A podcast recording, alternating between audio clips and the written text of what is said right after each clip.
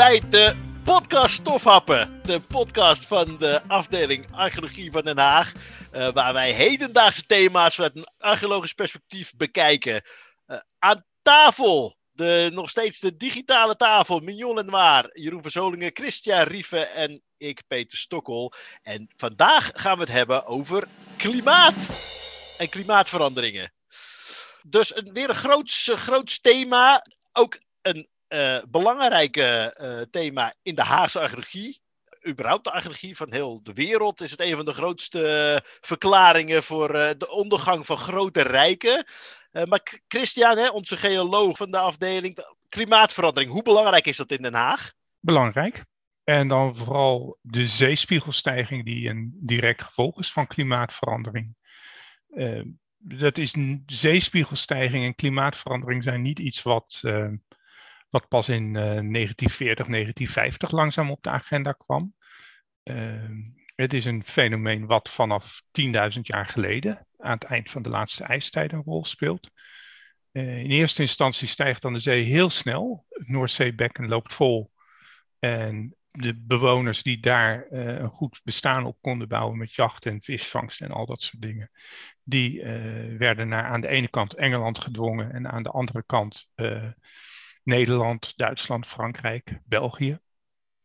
En dan op een gegeven moment neemt die stijging van de zeespiegel gaat veel langzamer. Dan kan aanvoer van sediment vanuit vooral de Alpen, uh, via de Rijn en in mindere mate via de Maas, kan die zeespiegelstijging heel mooi bijfietsen. En dan begint de kust van Nederland en dus ook die van Den Haag van oost naar west te verschuiven oudste kustlijn die je nu nog makkelijk herkent ligt bij Rijswijk en Voorburg. Uh, volgende kustlijn die je makkelijk herkent, die een stuk jonger is, ligt uh, midden in Den Haag. Daar ligt het Binnenhof op, daar ligt de Grote Kerk op. En als je naar uh, het zuiden gaat, dan ligt daar de kerk van Monster. ja, Monster ligt daar op en Loosduinen. ga je naar het noorden, dan kom je onder andere in Leiden uit. En een kustlijn die wat minder makkelijk te herkennen is, omdat die onder een dik pakket uh, stuifzand van nog weer jonger datum ligt dan die kustlijn zelf. Die ligt in uh, Scheveningen.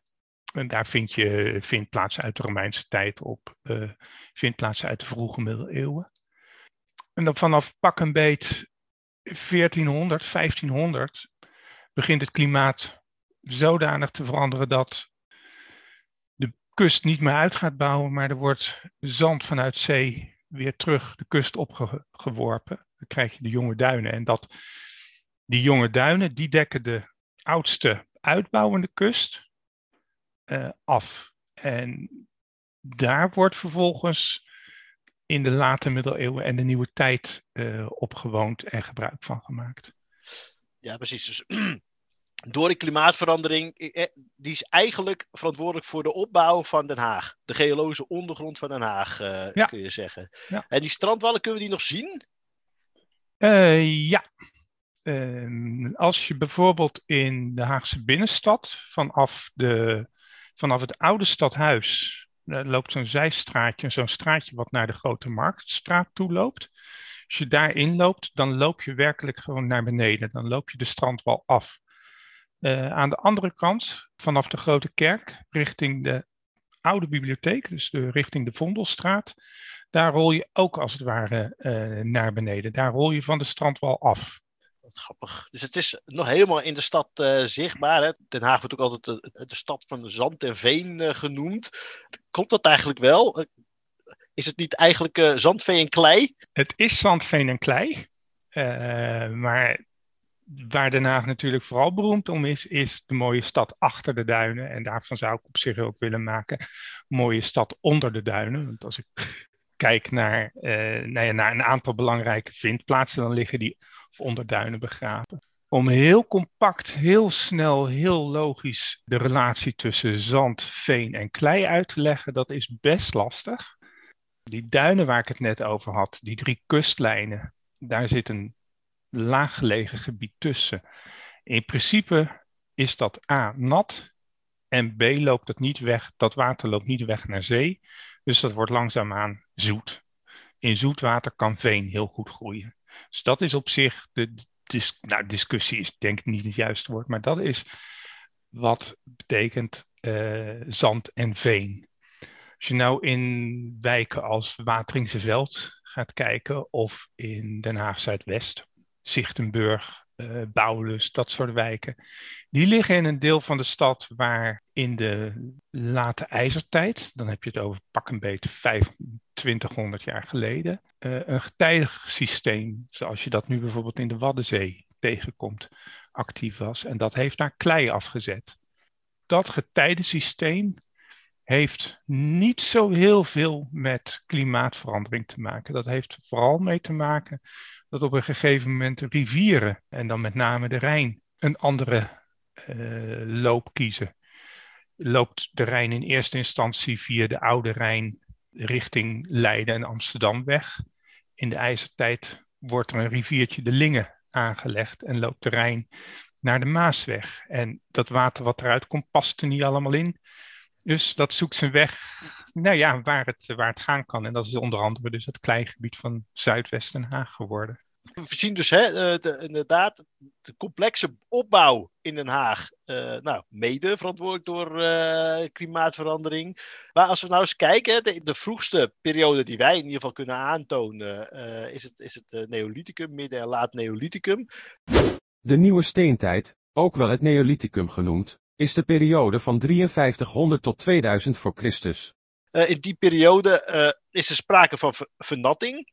We hebben de vroegste vindplaatsen uh, liggen in duintjes, eigenlijk achter die strandwal die, die Christian noemde. Ja. we hebben Ipenburg, Schipluiden. Jeroen, kan jij iets over zeggen? Hoe dat ging? Nou, ja, daar, valt heel veel over te zeggen. Het is op zich wel ehm, belangrijk om te beseffen dat die die duintjes een specifieke, specifieke uh, ondergrond bieden aan die mensen. En uh, die ondergrond is in het bijzonder is die hoger en droger dan de omgeving. Dat is waarom mensen juist op de duintjes gaan zitten en niet eromheen. Uh, maar dat betekent niet dat het landschap eromheen oninteressant was. Sterker nog, dat was heel belangrijk, want daar leefde van alles, daar groeide van alles. En dat voorzag deze mensen weer in hun, uh, in hun uh, het, voedsel en in hun grondstoffen voor wat dan ook. En op het moment dat, dat het landschap steeds natter wordt, of in ieder geval er ontstaat een nieuwe strandwal, of die strandwal die Christian noemde, die ontstaat hè, bij Rijswijk, dan gaan die druintjes gaan langzaamaan dus verdrinken, zoals we dat noemen. Die worden steeds natter. En op dat moment is die strandwal juist een aantrekkelijke nieuwe plek. Dus ook in deze periode, uh, de, de steentijd, zie je dat de eerste mensen verschijnen op die strandwal. En zo gaandeweg, die, die kust die zich dus uitbouwt naar het westen, zie je ook dat de mensen uh, mee verhuizen. Het is, het is niet zo dat het echt één op één is, uh, maar die strandwal in het midden van Den Haag, ja, daar zitten de meeste bronstijd vindplaatsen op. En dat is, een, dat is op zich wel een, uh, wel een mooi uh, patroon, wat ons archeoloog ook wel helpt. ja, precies. Dus, hoe dichter bij de kust, hoe jonger je archeologie kan zijn, zullen we zeggen. Ja, die, uh... tot, zeker in de, in de oudere periode geldt dat. Hè. Op het moment dat je in de middeleeuwen komt, dus, dus de wat jongere archeologie, ja, dan, dan uh, is, heeft de mens ook veel meer geleerd over hoe om te gaan met het landschap op grotere schaal. Er wonen sowieso meer mensen, of leven meer mensen in dit gebied. Dus uh, ook de wat minder voor de hand liggende uh, delen van het landschap worden dan in gebruik genomen. Maar goed, het is wel, ja, nee, landschap en archeologie zijn heel nauw met elkaar verwoven. Dat is wel, zien wij manieren waarop ze toch nog het landschap proberen. Hè? Ik kan me zo voorstellen dat hun vindplaatsen, we zien inderdaad dat die op een gegeven moment overgroeid raken met veen. Dus ze zien het water ieder jaar, uh, nou ik weet of ze het echt zien, maar zien ze dus groeien. Maar zien we hoe, dat ze ingegrepen hebben? Of, of is dat dan nog niet in het Neolithicum? Neolithicum, mm, nee. Nou, er zijn wel wat kleinschalige uh, aanpassingen. Je ziet bijvoorbeeld dat ze, waar ze voorheen droge, droge delen, die worden wat natter. Dus de depressies op zo'n de lagere delen van zo'n strandwal worden ook nat en dan gaan ze dat gebruiken als een waterkuil of zo. Dat soort zaken. Uh, in plaats van dat ze er gewoon doorheen kunnen wandelen. Maar het is, mensen gaan nog niet actief het landschap beïnvloeden, uh, veranderen. Maar wat ze wel doen is hun eigen patroon aanpassen op het veranderende landschap. Ja, nee, precies. Dus uh, het landschap verandert en zij maken daar gewoon handig gebruik van. Ja, of ze zetten, zetten daar noodgedwongen hun, hun, hun hand naar ja, dat is natuurlijk een beetje denk ik, een kip-en-ei discussie. Maar ja, later, zeker aan het eind van de prehistorie, de, de, de ijzertijd ehm, en, en, ja, helemaal Romeinse tijd, middeleeuwen, dan gaan ze, gaat men sloten graven. Uh, dat soort zaken, dammen uh, en het landschap echt vormgeven. Nee, precies. Ja, want het Neolithicum zien we dan een soort van, hè, de mens past zich meer aan, aan de, aan de omgeving dan vice versa. En dan ja. wordt gedurende de prehistorie wordt, komt er al verandering in. Uh, dan gaan ze inderdaad ja, een, een omgeving manipuleren. Nou, voor de bronstijd weet ik niet. We hebben natuurlijk niet heel veel bronstijdarcheologie in Nederland die goed te duiden is. Uh, maar in de ijzertijd zien we dat heel goed. Hoe ze uh, proberen om het landschap naar hun hand te zetten. De ijzertijd is de periode van 800 tot en met 18 voor Christus je noemde het al, de dijkje uh, of uh, afsluitingen van uh, gantelgeultjes en paden door het landschap heen of, of schoeientjes. Jo, je hebt laatst nog een onderzoekje gedaan voor de Denersvaartweg. Dat is ook een soort van landschapmanipulatie gedaan. Ja, dat klopt. In 1989 is daar een opgraving geweest. En we hebben in 2018 en 2019 daar nog onderzoek uitgevoerd. En die uh, gegevens hebben we samen uitgewerkt. En daaruit kwam inderdaad naar voren dat er een soort van beschoeiing was aangebracht op een, ja, een, een soort van uh, oever van een, uh, een waterloop. Dus hebben daar inderdaad geprobeerd het landschap te manipuleren. Zodat ze hun dagelijkse taken konden blijven uitvoeren. We hebben niet het hele gebied daar kunnen onderzoeken. Maar ze hebben er zeker het landschap gemanipuleerd. Maar in hoeverre dat inderdaad te maken heeft met klimaatverandering, dat is moeilijk vast te stellen natuurlijk. Zeker wat Christian net zei over de Gantelgebied. Dat dat niet zozeer te maken heeft met klimaatverandering, maar eerder met het verleggen van het verloop van de rivier. Verderop. Klopt, nee, dat, dat is zo. Aan de andere kant, uh, Christian zegt wel dat het niet, maar die, die gantel kan ook alleen maar ontstaan omdat het de zeespiegel steeg, toch? Uiteindelijk is dat ook de reden. Klopt dat, Christen? Klopt toch, Christian? Als die zeespiegel niet stijgt, dan had die gantel er nooit geweest. Uh, nee, dat klopt niet. De gantel, het getijdensysteem, zeker in de ijzertijd en vooral in de Romeinse tijd, uh, kwistig gebruik van gemaakt werd. Dat is vooral gestuurd vanuit de manier waarop de Rijn zijn overvloed aan water naar zee moest afvoeren. Daar werd een estuarium voor gemaakt, een trechtervormige uh, riviermonding. En in die riviermonding dringt de zee binnen uh, met de werking van eb en vloed, getijden. En de hoeveelheid zeespiegelstijging die er in de ijzertijd en de Romeinse tijd is, dat is eigenlijk een van de perioden waarin, waarin er de minste extreme zeespiegelstijging wordt geregistreerd. Die zit in de orde grootte van um, hooguit een 2 mm per jaar. Maar er zijn zelfs uh, aanwijzingen dat er eigenlijk op dat moment helemaal geen zeespiegelstijging is. Niet zo dat er zelfs een zeespiegeldaling is, zoals vroeger wel eens werd, uh, werd gedacht. Maar de, de zeespiegelstijging is echt, het, is in de, in de orde grootte van millimeters. Terwijl je op dit moment zit je te kijken naar een zeespiegelstijging in de orde grootte van uh, ruimschoots 2 mm per jaar. Ja, als minimum. En als, als maximum is op, wordt op dit moment gekeken naar 4 mm per jaar. Ja, ja, ja, nee, precies. Dus eigenlijk is dit, uh, dit net de periode dat het zo rustig was. En dat ja. is inderdaad het. Uh, inderdaad, nee, precies. En misschien, misschien dat dat ook wel de reden is dat juist in de ijzertijd en de Romeinse tijd uh, mensen er kans toe zagen, er brood in zagen om om maar eens voor uh, waterstaatsingenieur te gaan spelen. En nou ja, als je dat dan maar lang genoeg volhoudt, dan kom je vanzelf uh, in, uh, in de middeleeuwen terecht en, en, en, en hoogheemraadschappen en, en dergelijke. Maar ik, nog even terug, wat je net zegt, is eigenlijk van die, zo'n zo'n gantel is eigenlijk behapbaarder dus dan een, hoe zeg je dat? Dan een zeespiegelstijging die echt met de zee te maken heeft dan, of niet? Zeg je dat dan? Dat het dus de moeite waard was om, uh, om te gaan manipuleren in het, in het landschap? Ik denk dat de Gantel inderdaad, ondanks dat hij uh, uh, bij de Maasmond alles bij elkaar een kilometer breed is, dat de, de, de kleine zijgultjes, zoals je die in, aan de Dedemsvaartweg tegenkomt, zoals je die op de Noord, Noordhof, Noordweg. Noord, Noordweg is dat, ja. Tegenkwam. Dat soort gultjes, die zijn, ze zijn irritant. Maar ze zijn maar een heel klein deel van het jaar irritant. Dus de rest van het jaar heb je alle tijd om daar eens eventjes een uh, flinke bak uh, klei en veen en zinkstukken in te gooien. Zodat die afgedampt is. En bij de volgende keer dat die irritant dreigt te worden, wordt hij bij die dam tegengehouden. En het gebied erachter is, staat in ieder geval niet onder water. Of het natuurlijk helemaal kurkdroog is, dat is even een ander. Maar dat betekent ook dat je dus de volgende, het volgende voorjaar, want dit soort dingen spelen zich vooral af in de herfst en de winter. Als je op zich het land niet nodig hebt. Maar het betekent wel, als het relatief droog blijft in de winter, dat aan het begin van het nieuwe groeiseizoen je grond sneller geschikt is voor uh, gewassen. Dus je kunt sneller gaan zaaien. Ja. Ja, en mensen leren soms Ehm, met dit soort dingen om te gaan. En als je dus klein kunt beginnen, ja, dan kun je dat uitbouwen naar, naar groter, uh, groter uh, dingen.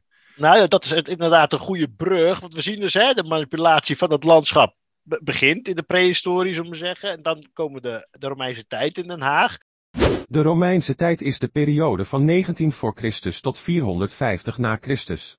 En dan zien we eigenlijk dat er echt aan uh, grootschalig watermanagement op een gegeven moment gedaan wordt. Ik weet Jeroen of jij daar iets over kwijt wil, maar daar hebben we heel veel aanwijzingen voor.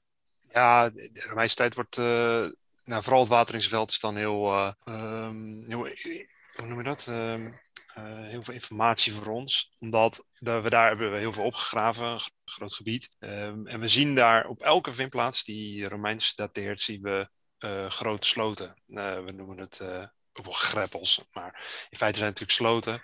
En die, die lopen soms wel echt over, over vele honderden meters door. Kunnen we ze volgen en misschien moet het zelfs wel nog meer dan dat zijn.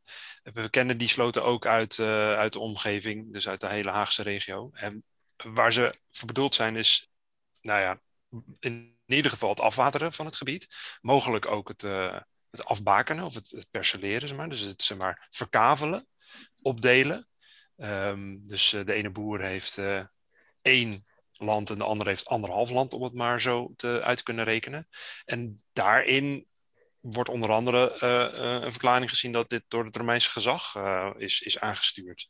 Het Romeinse gezag is eigenlijk degene die de belasting int en die hier dus van moet profiteren. En ja, mogelijk is die afwatering daar ook, ook, ook wel een gedachte bij. Hè? Dus hoe meer je het land geschikt maakt, hoe beter de opbrengst is. En dat is nodig, want in de Romeinse tijd uh, komen er gigantische legers deze kant op en die moeten allemaal gevoerd worden. En die soldaten doen helemaal niks, die zitten gewoon te wachten. Nou ja, dat is gechargeerd, maar die doen, die doen in ieder geval niet hun eigen, eigen, eigen uh, akkerbouw en ook niet veeteelt. Dat moeten ze halen uit de omgeving. En dat, ja, dat zie je op grote schaal dus uitgerold worden. Ergens, nou ja, in de tweede eeuw na Christus, uh, begin tweede eeuw na Christus, begint dat wat vorm te krijgen. Het midden van de tweede eeuw na Christus, 150, uh, rond 150, is het, ja, is het systeem daar. Ja, precies. Maar het is inderdaad over een enorm areaal. Ja. Toch, het moet een gigantische uh, onderneming geweest zijn. Ja, en ik heb ook wel eens iemand horen suggereren dat het. het zijn natuurlijk de boeren, de lokale boeren, die, die hiermee um, uh, hier aan mee moeten doen, al dan niet gedwongen. Want dat is voor hun waarschijnlijk ook wel, wel interessant. Uh, maar zijn zij qua aantallen, qua personenaantal, qua, uh, ja, hoe manschap nou voldoende? Nou, ik denk het niet. Is iemand wel eens gesuggereerd, ja, dat heeft het leger zelf gedaan. En je moet je ook voorstellen, op het moment, tweede eeuw na Christus, het Romeinse leger in ons gebied heeft niet zoveel oorlog te voeren. Het is een redelijk vreedzame periode. Maar die soldaten, nogmaals, die zitten weinig te doen. Dus wat gaan ze dan doen? Ja, dan worden ze aan het werk gezet. Ga maar een sloot graven. En een van die sloten in die periode, of eigenlijk is het geen sloot, dat is een kanaal. Dat loopt uh, van Rijn naar Maas. Het kanaal van Corbulo wordt het wel genoemd, naar de veldheer Corbulo, die het in de midden van de eerste eeuw na Christus uh, heeft aangelegd. We kennen daar historische bronnen van. En dat kanaal is ook daadwerkelijk aangetroffen, archeologisch. Uh, en in Den loopt het onder het, ja, door het wateringsveld onder het oosteinde. Dat is een beetje vreemd. Het is dus geen bestaand waterloop meer, maar het is, het is dicht. Hè? Dat kanaal zit dicht nu. Um, is dichtgeslipt met, met ja, goede stevige sedimenten. En daardoor is het nu een, een weg. Ligt er nu een weg bovenop. Maar dat kanaal, dat, um, ja, dat is belangrijk voor, voor die infrastructuur van dat leger. Maar dat is ook de plek waar al die sloten op uitkomen. Dus waar, dat is het afwateringskanaal. wat naar de, wat naar de Maas gaan. Ja. Maar vergis je niet, hè, en ik weet, daar zal Christian ongetwijfeld wat meer over kunnen vertellen. Het, het uitgraven van al die sloten, en zeker van zo'n kanaal, dat, dat is natuurlijk een, een ingreep in de natuurlijke bodem, in de natuurlijke waterhuishouding, die niet zonder uh, repercussie uh, zal blijven.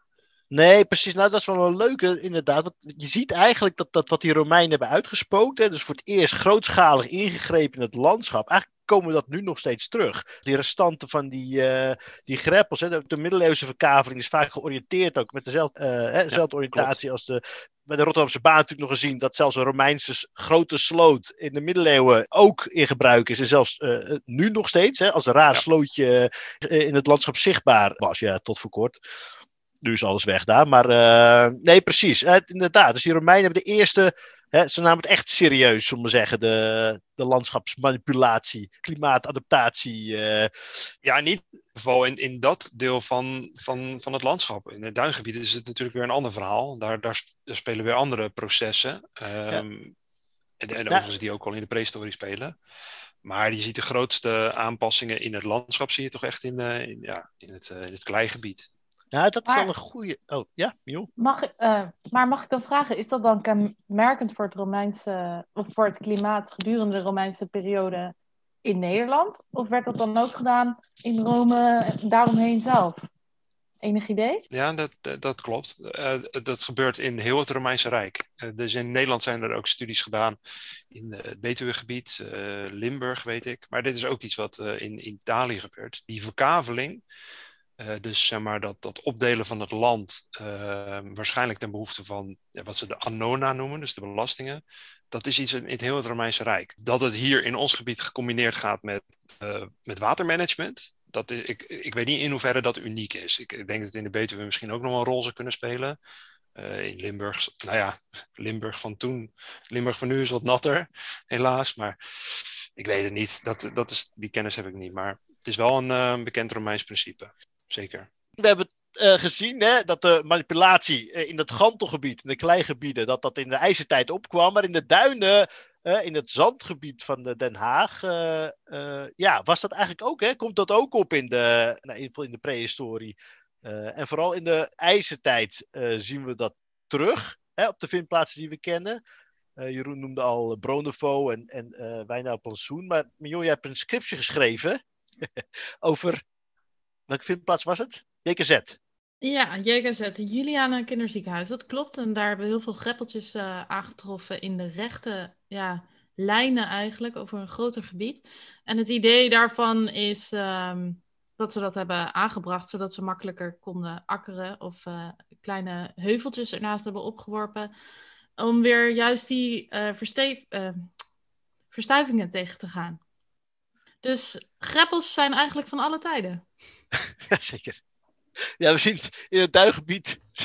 Ja, alleen waar ze dan in het kleingebied gebruikt worden voor ontwatering. Zie je inderdaad in het duingebied. We hadden bedacht, hè, omdat het in het duingebied het water vrij makkelijk wegvloeit, namelijk in het duinzand.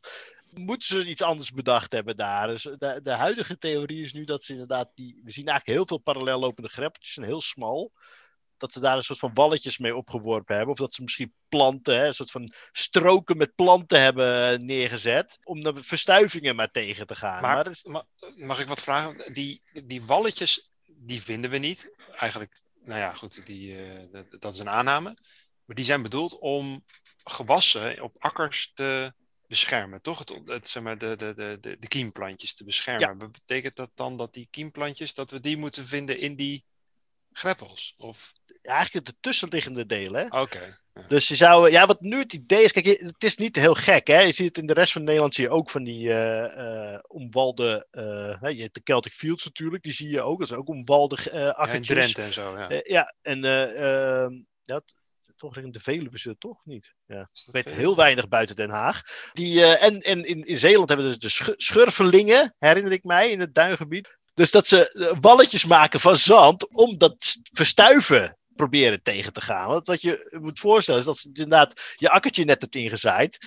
Is het dus uh, heel kwetsbaar. En als het mislukt, hè, er komt een, een grote storm en er ligt opeens een pakket van een halve meter zand op je akker. Dan ben je dus je, je oogst kwijt. Maar waarom zou je je niet aanpassen dan? Ik wil dat de, de, de mens past zich continu aan aan het landschap. Uh, op het moment dat je probeert een akker aan te leggen en hij stuift onder, dan denk je toch, ja, uh, toedeledokie, ik ga vanaf nu ga ik met schapen aan de slag. Of ik ga uh, in plaats van graan ga ik meloenen kweken. Ik heb geen idee hoor, ik zeg maar wat. Ja. Of, nee, zeker. Ja. Doen ze, nee, wat... passen ze zich aan? Krijg je bijvoorbeeld een ja, dat klopt, ja. Nou, het, het, gekke is dat ze toch wel het hele boerenbedrijf in stand willen houden. Hè. Ze hebben dus koeien, weten we, en uh, wat schaapgeiten en, en, wat andere beesten. Die hebben ze, maar ze willen ook hun akkertjes behouden. Ook al is het dus in, dat, in het strandzand. En wat we, wat we nu, of in het, in het duinzand.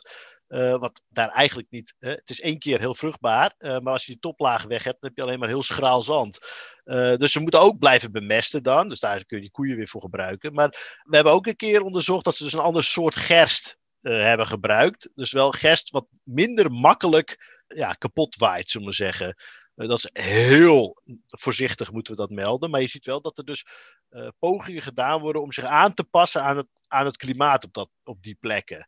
Ja. Maar goed, ja, we moeten daar echt nog meer onderzoek naar doen, van hoe dat gaat. Maar het feit is dat die archeologie, of de resten die we vinden in het duin, die zijn gewoon anders dan uh, die we op de klei vinden of in de rest van Nederland. Uh, ja, dat, het, zijn, het is dus continu dat stuiven, hè? Dat, is, dat speelt zo'n grote rol. En waarschijnlijk ook wel het feit dat het schrale grond is, maakt dat men er anders mee omgaat. Maar ja, dat, dat is nu eenmaal zo.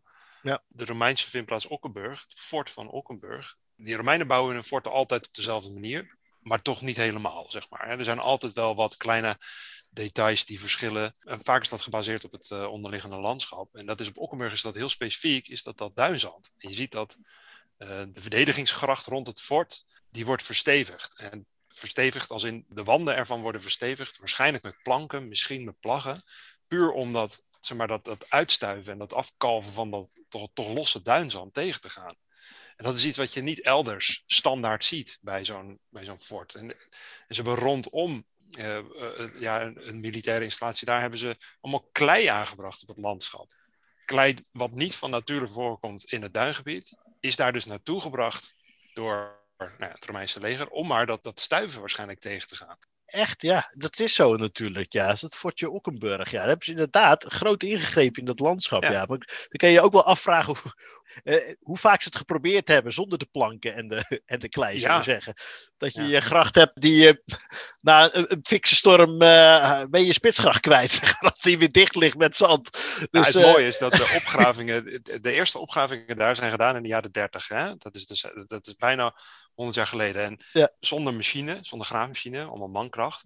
Dus wat ze gedaan hebben is gewoon met zo min mogelijk uh, grondverzet proberen zo maximaal mogelijk resultaten te behalen. En dat betekent dus in plaats van grote, grote opgravingsputten, lange, smalle banen. Dus dat je snel een, een doorkijkje hebt. Maar die, die proefsleuven, zeg maar, die zijn nooit dichtgegooid. Want dat, dat, kost tijd, dat was niet nodig. Lekker, lekker open laten liggen. En die zijn dus in de jaren daarna zijn die gaan stuiven.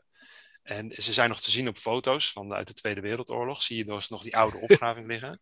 Maar ook toen in de jaren negentig de gemeente Den Haag ging opgraven, zijn die, die proefsleuven uit de jaren 30 weer teruggevonden. Maar dat waren een soort van badkuipen geworden. Niet meer zo heel strak hoekige werkput, maar dat was gewoon half, half, half uitgesleten en dichtgestoven. Een heel andere vorm krijgt het dan. Het is echt een werking van dat, uh, van, van, van, ja, van dat dynamische landschap daar. Nou, dat hebben we zien natuurlijk ook als we een beetje eh, grote neolithische opgraving hebben en je ziet je, je putwanden. Uh, dat zijn ook gevaarlijke ja. plekken om te staan. dat blijft minder goed staan dan dekzandwallen, uh, zo, zal ik je, kan ik je zeggen. Ja. ja. Dus, nee, dat rommelt allemaal zo in elkaar. Nee, dat is zeker waar, ja. Ja, zodat er gaat, ja, als het te droog wordt, zal, zal de archeologie er ook nog wel last van krijgen, omdat dan je profielwanden te snel inknallen. Oh, goeie. Uh, nee, zeker. Het, uh, we, we, hebben nu, nou, eigenlijk ook het, de archeologie in het duinzand bekeken. Nou, ze blijven daar duin bezig. Hè? Uh, echte goede ontwikkelingen proberen ze wel hè, in de ijzertijd. Vaak word je dan weer weggeblazen. In de Romeinse tijd maken ze nog wat fortjes. En af en toe wat boerderijen. We hebben ook wel aanwijzing dat er, dat er gewoontes hè, in de duinen. Ja. Maar dat staat niet in vergelijking met wat in de kleigebieden gebeurt, toch? Nee, het is ook, ja, waarschijnlijk is dat omdat het kleigebied veel vruchtbaarder was. Dat is gewoon, daar heb je veel meer, uh, uh, hoe heet dat? Uh, Opbrengst, winst. Ja, winst, ja. Maar speelt bij, bij Duin in de Romeinse tijd ook niet dat het Duin militair gebied is? Ja, dat is een lastige. Er wordt vaak geroepen ja, dat het een soort spergebied is hè, voor het Romeinse leger. Uh, maar ja, dat is nergens, staat nergens nee, geschreven. Dat is, uh, dat is onbekend als je natuurlijk ja. een, fantastische plek hebt op te wonen, waar niet continu zand uh, in je gezicht stuift, zeg maar. En een plek waar dat wel gebeurt, ja, dat is makkelijk kiezen natuurlijk. Het hoeft geen militair terrein te zijn om de, bevolkings, uh, de, de, matige bevolkingsdichtheid te verklaren. Dat is nee, maar op, zich is natuurlijk wel uh, in de ijzertijd wordt uitbundig gewoond in het duin, wordt uitbundig geakkerd in het duin. En in de Romeinse tijd, de vindplaatsen die daar bekend zijn, die zijn zijn, dat zijn toch wat vroegere vindplaatsen dan de militaire nederzettingen met hun kampdorpen eromheen. Dus ik kan me voorstellen dat er verschillende factoren door elkaar heen uh. Nou, dat, dat sowieso. Wat natuurlijk ook, het kan ook een aanwijzing zijn dat gewoon die eindelijk die gantelgebieden rustig genoeg zijn om er uh, normaal mee om te gaan. Uh, dat kan natuurlijk ook. Je kunt hem ook anders benaderen. Je kan ook zeggen dat juist het duingebied, ons duingebied, zeg maar, een archeologisch onbekend terrein is. Omdat daar die die jonge duinen, dus de duinen van nu, die zijn in de middeleeuwen gevormd. Um, die dekken het hele, hele prehistorische en Romeinse landschap af. Dus uh, de kans dat je daar ooit als archeoloog iets van ziet, is, is toch een stuk minder dan als het direct onder het, uh, onder het gras in een weiland in, uh, ja. in Zuidwest. Ja, ik, ik, denk inderdaad, als je het op die manier bekijkt, is het misschien van ongeveer een derde van Den Haag is Jong Duin daar alles bij elkaar ondertussen één voetbalveld qua oppervlak van opgegraven is, is het veel. Ja. En, en er was meer. Nog. Hè? Er was natuurlijk ook nog meer. Dus een heel deel van de ja. kust is ook nog eens verdwenen. Ja, ja. Een gemiddelde opgraving is natuurlijk al meteen 4, 5 hectare. Dus dan kom je absoluut meer tegen.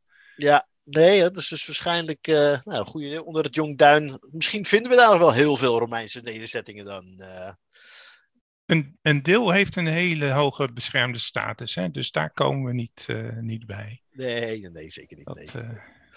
Goed, nee, zeker. Nou, er is nog veel te doen. Helemaal goed. Uh, wil iemand nog iets kwijt over het klimaat in Den Haag? Ik, ik denk dat we er heel veel van, van, van hebben gezien, hebben gehoord. Maar ik denk ook dat we er nog heel veel niet van weten. Er zijn nee. veel zaken. Het zijn allemaal grote processen waar we het over hebben. Uh, maar als je gaat kijken op de lokale schaal, de, de grootte van de vindplaats, zal, spelen er misschien hele andere zaken.